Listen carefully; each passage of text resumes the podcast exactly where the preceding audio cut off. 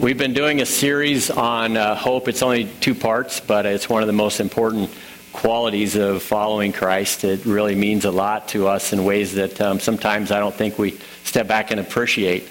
Um, and I just want to kind of kick it off a little bit by telling you uh, a brief story about um, the people that live in my house, namely the only people that are really left besides Stephen two cats, dog, five gecko lizards that were supposed to go to a college dorm but didn't. But nonetheless, that's another story for another time. Uh, but the cats, I at one point thought that they were pretty decent and pretty, um, you know, God fearing and honoring of the domain.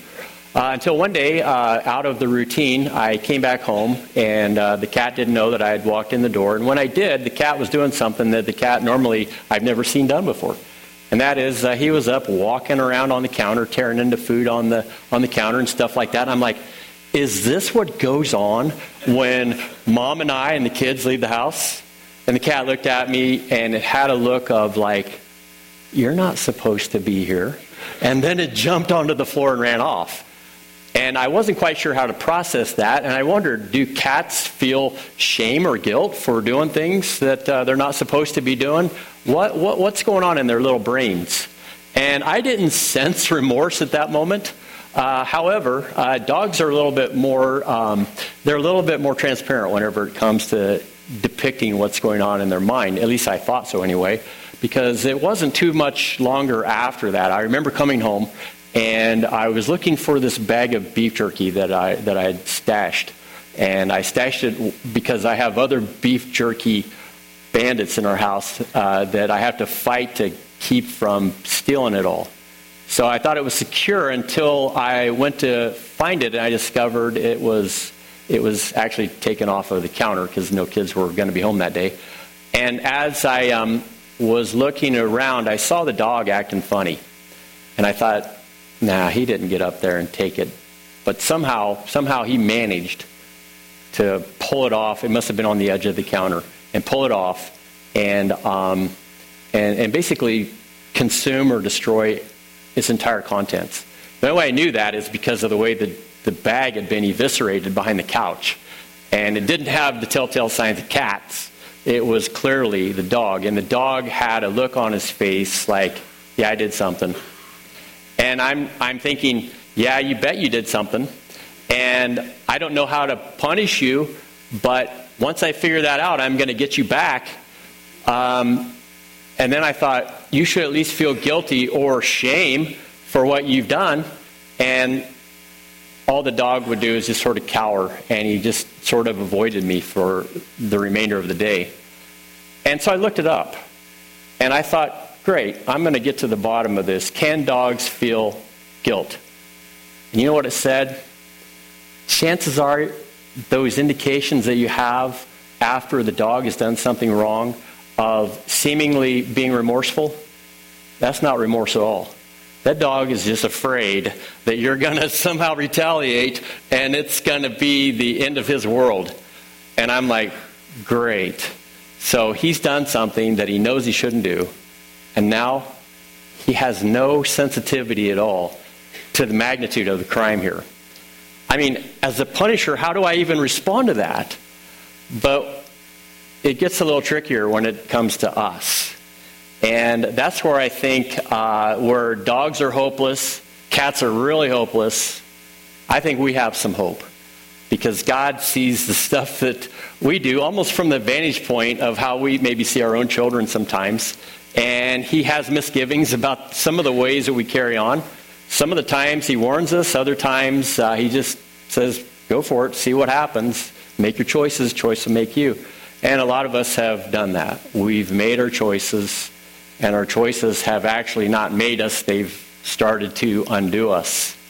And that's where hope, I think, is really, really important. If uh, you're familiar with the Gospel of John, uh, it is uh, the last of the four Gospels in your Bibles. And the beautiful thing about John is he has a sensitivity that the other Gospel writers don't seem to reflect as, as, as clearly. And what I enjoy about that is uh, one of the primary themes in, in the book is, is love. And he even describes himself as the apostle whom God loved. Not that he didn't love the others, but he just felt, he felt overwhelmed by God's, God's um, uh, just all encompassing love that had been poured into his life. And I think for John, whenever he was writing that letter, it was significant not only because he felt it, but because he saw it happen. And the story that I, I, want to relate to you that I think is a hopeful story is found in John chapter 4. And it's a story that maybe you're familiar with, maybe you're not. Uh, but I, will just paraphrase it uh, as I go through it so that you can benefit from it, uh, maybe from where you're coming from right now. If you can imagine um, a lady who has um, uh, grown up with, uh, with, with, with the blessing of being, being, being fairly attractive and always having people uh, looking at her, especially men. And she's gone through life with that sense of even having some degree of power in that regard. But as time went on, she discovered that maybe it wasn't so great after all, that this actually was leading to a lot of misery. Um, and she was at a place in her life where that misery had compounded itself so much that she wasn't even thinking about her beauty anymore as much as her unworth. And as um, John tells the story, it seems like, for whatever reason, Jesus was aware of her pain. And I, I know this as I read the story because of the way Jesus um, uh, entered into uh, this lady's life and into conversation with her. And it wasn't so much um, the conversation or uh, the way that he's um, revealed himself as much as the location for right now. Uh, in the story in John chapter 4, there is, um, there is this lady who's starting to think, I, my life is over. I can't have a decent relationship with anyone because I've tried and tried and it seems like it never ends well. And her pain had actually turned into shame because in all these attempts to try to connect with another human being and to find her soul satisfied in that relationship, it just kept getting worse and worse and worse. And the reason I know is because of the way John tells the story. So, a couple of things that I've clued you into.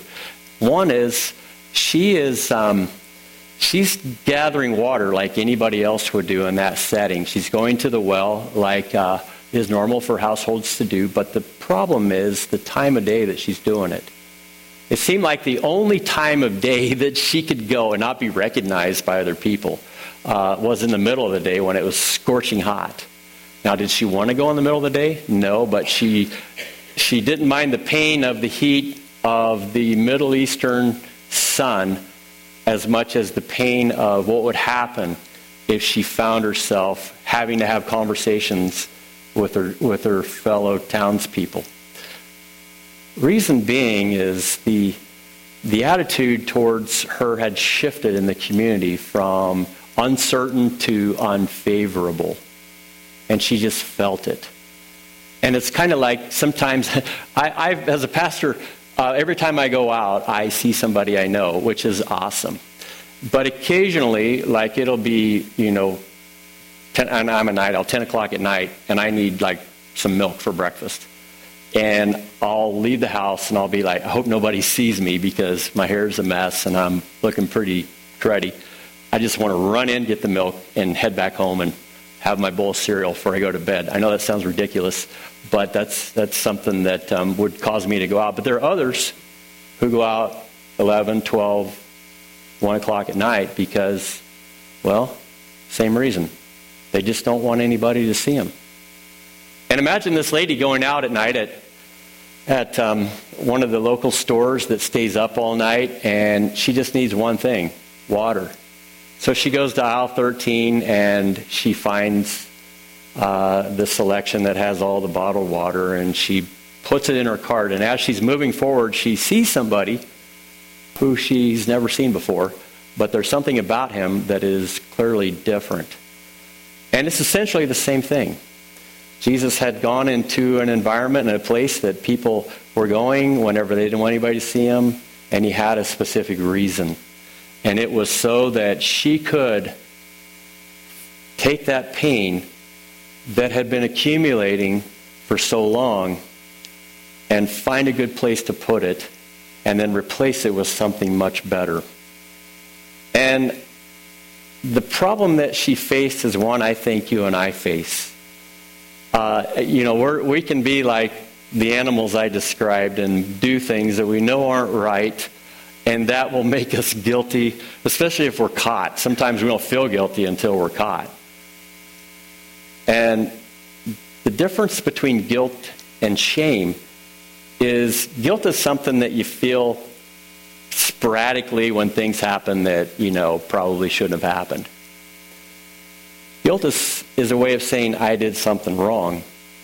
Shame is, a, is just an amplification of that, which says, I am wrong. I'm messed up. It goes beyond just doing something. I, I just feel it like it's in my very being, it's in my identity, and it's wired into me, and I just am heavy hearted over it.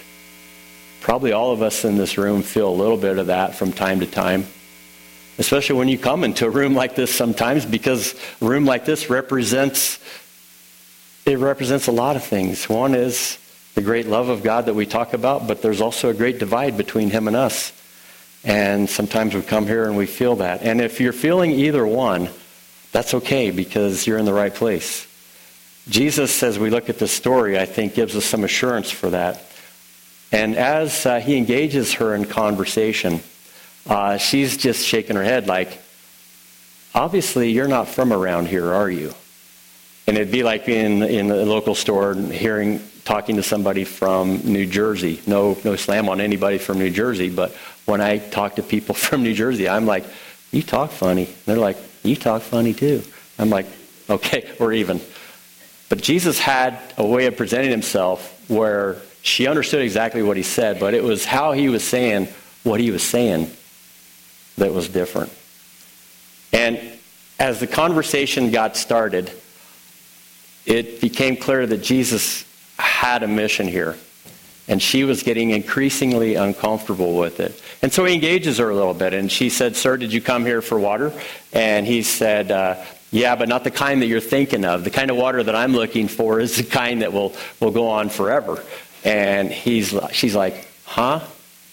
And it was his way of saying, You come here every day, in the middle of the day, for reasons that tell me you're looking for something in your life because you haven't found it yet. And you're also running away from something in your life that you also haven't found a way of dealing with. And Jesus said, How's that working for you? Is that getting you where you need to go? Is coming here every day for water really the answer? Or are you looking for something more long lasting? And it was just a way of pointing to a reality that I think you and I clue into whenever we're feeling the weight of guilt and shame. And that is, how can I find relief from this? And Jesus knew exactly what she needed. So the time of day is really significant. The shame that she had obviously was keeping her from having conversations with other women. I mean, if a, if a, if a woman was going to get water in that part of the, re, the country, it would always be in the evening, and it would always be a gathering of other women, and it would be like going to Starbucks or Dunkin' or name your favorite iced coffee venue. And as they're gathering and they're talking, it's all fun. And the times that she showed up, it was interesting because people would sort of pull together and then they would look at her and she knew what they were saying. Yeah, she's um, she's been with that person and this person and this person and this person. And then the words that they would use as one word descriptors extremely painful. And she's saying in her heart, I'm not a bad person.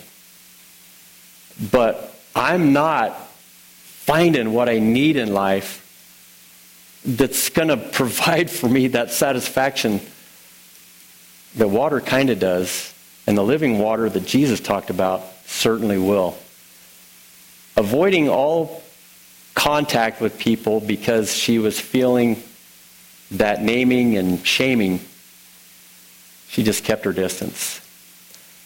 And as Jesus walked to that well, what we have to consider is what John is describing is a social situation that we can't fully appreciate unless we were aware of the dynamics. In the northern part of the uh, region of the of the of the um, Palestine at that time was a, a, region called Galilee, where Jesus spent most of his ministry, and he did all kinds of things. Uh, healing wise and showing compassion and things like that. Then there was this region that right below that, it was a place where, well, it was a place where he didn't go. And the problem was, below that was a region where everyone went, and it was called Judea. It was where the temple was, it was Jerusalem. It was where you went for every festival and feast. And any sober, self respecting Jew that was going to go from one place to the other would never, ever go through that place. You just didn't do it. And if you did, chances are there'd be conflict there would be hostilities that would escalate. And if you went there, you just went there at the risk of your life. So most people, even though it took quite a bit longer to go a long circuitous route, they just went around that place where those people live.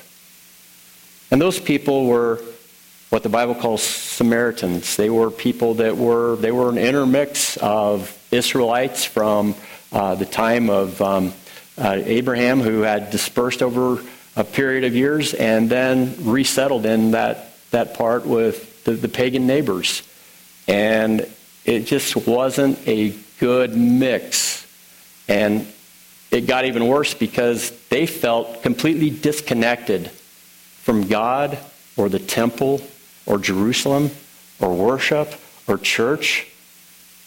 They just said, no, we're going to have to kind of make up our own way. And they did. But what Jesus was trying to do was show that he had a message that not only reached out to people that weren't his own kind, but it was a message that would reverberate out to us who are also not really his own kind. And he had a reason for that. And the first one is he just felt a lot of compassion for her, as I know he feels compassion for you as this conversation went on, you can see it begin to emerge. He starts talking to her, and when he does, he looks in her eyes, and she looks back at him. And she thinks to herself, not only does he talk funny, but he's not looking at me like a lot of guys have been looking at me.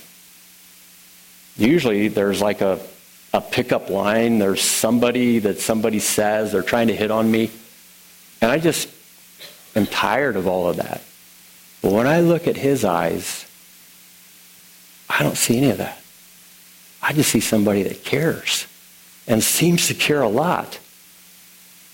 And so while they're conversing and there's this repulsion that is automatically in the air, there's a conversation beginning to emerge and an openness starting to happen.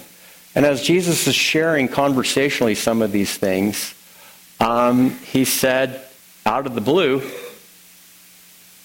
go fetch your husband. And up to that point, she's thinking, well, this was going pretty well. He obviously, he was caring for me, and the conversation actually was starting to say, he gets me. He, he was almost going into counselor mode with me, but now he's saying, oh, yeah, go get your husband. And that kind of freaked her out a little bit because now he's prying a little bit too personally into her life. And we've all been there. Somebody engages us in conversation, and then all of a sudden, they start going places where you don't want to go. Because that layer is closed for conversation for pretty much everybody except maybe a paid counselor, and that is only disclosing as much as I would feel comfortable about. But that is the layer that for some reason seems to just plague me everywhere I turn. And maybe that layer is something that you've carried into this place yourself as you've gathered for worship. And it's a layer that God says, I want to heal. I want to take that very shame, that very, if it's guilt even, and I want to transform that. I want to change that in your life. And I can't tell you how burdened I am by this. This, this, song, this, this particular story hits very personally home to me because um, being uh, the youngest of three siblings, um, it's kind of strange because my older sister uh, who's 15 years older than I am, is like a second mom. And then her cousin is like a, an aunt. Uh, and I, I, I became, uh, in time, real close to these two people. And my sister being somebody that um, I could pretty much confide in her about anything. And my aunt was somebody who always watched out for me until her husband said, I found somebody else, and it's over. And I just saw her go from here to here. It just crushed her. They were upper middle class people, had vacations, nice home, three kids, all the stuff that you'd long for. And then next thing you know it, she's living in the trailer park. And I'm just watching her life begin to just unravel. And I'm deeply pained by the fact that she went from here to this place where she's just constantly in despair. She began to self medicate, basically drinking increasingly. And that went on for probably five, six years, where she almost destroyed her liver. And I think in hindsight, what would have happened if somehow, some way, Jesus conversationally could have walked into her world? I really don't know. I mean, I wasn't that aware of her her life from that point of view, but I just can only think if I were me now and I saw her going through that then, I'd want her to know, look, I don't know why this happened. I don't know all the circumstances. I don't you've you've had repeated boyfriends and you're now just dehumanized. I would just love to go back in time and tell her. There's a story I want to tell you, and it's this story.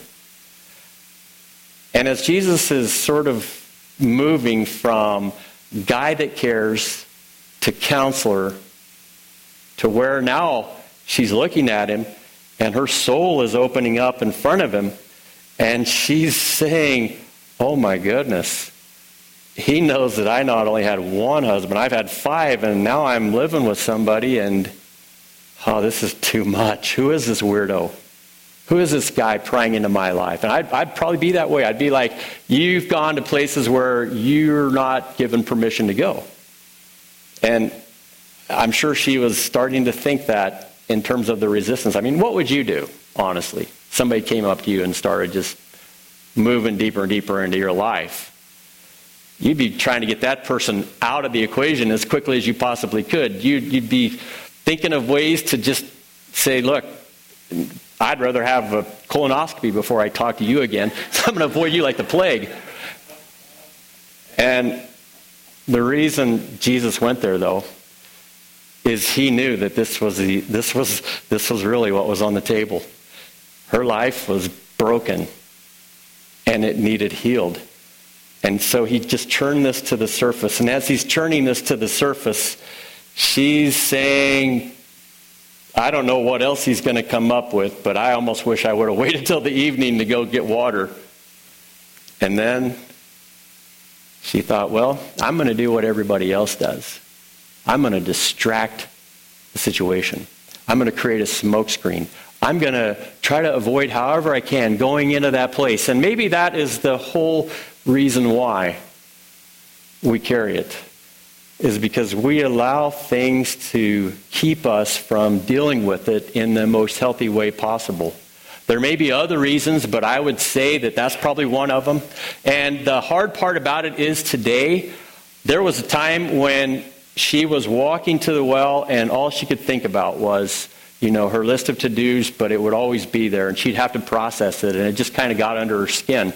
But for us, we can distract ourselves easily enough. I mean, something pops into my head and I'm uncomfortable with it. I'll just get my phone out and I'll say, I wonder if I got any emails. I wonder if, uh, wonder what's happening in the news. I wonder, you know, if they're selling, I don't know, doilies on Craigslist, anything. So there we are.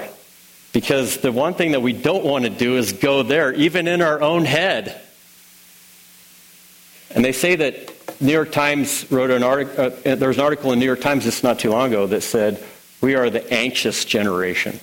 And I think one of the reasons why we're the anxious generation is because we don't take the time to deal with what's going on inside our house. We just distract ourselves thinking it'll go away. But we're not designed that way. God made us to have these mechanisms of shame and guilt and all of that so that we can respond to them in the most constructive way possible, find healing, and then find peace and joy and love.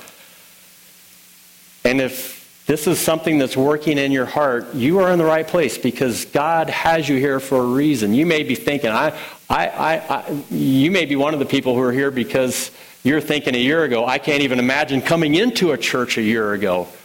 And if somebody said a year or two ago, I couldn't even imagine Donald Trump running for president. But yet, here you are. Here we are. God made a conversation with you in some way, and it brought you into his presence so that maybe your soul needs to be laid bare a little bit. It's, it's uncomfortable. But he's not just a guy that cares. He's not just a counselor. He's not just somebody who's a prophet who can see into your soul. What Jesus said at the end was his response to her smokescreen. And her smokescreen was this You're getting too close, so let's talk about worship. You want to?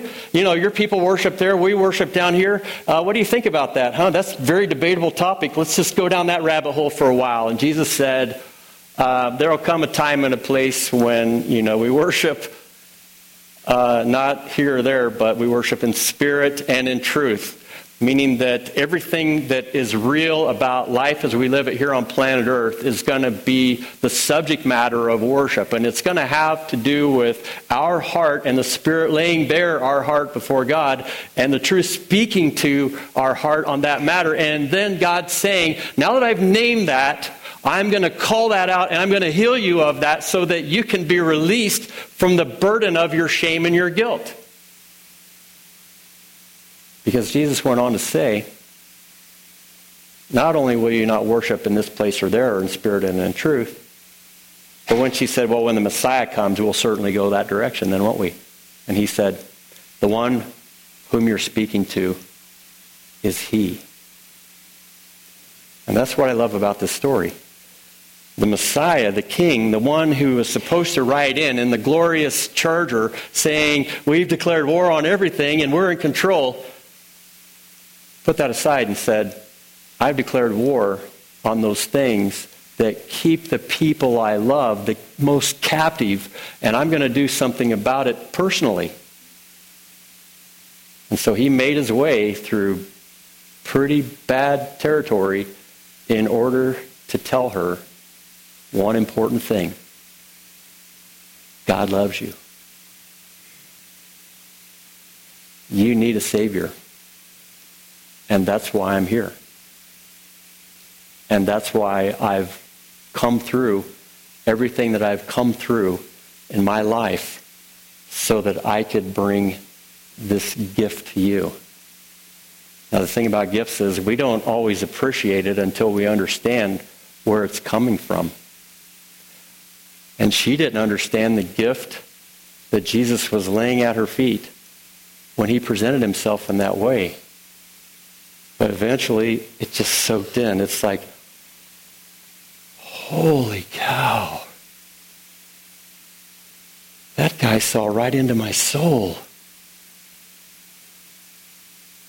And that guy sees right into your soul and my soul. But you know what I like most about Jesus?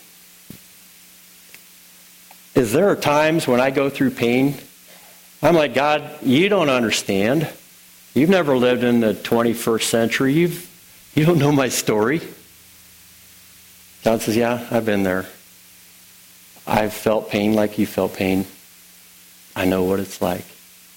And all of a sudden, my defenses go down because I'm like, He does get it. And then God looks at you and I and He says, You do need a counselor. You need a wonderful counselor. And I'm that counselor.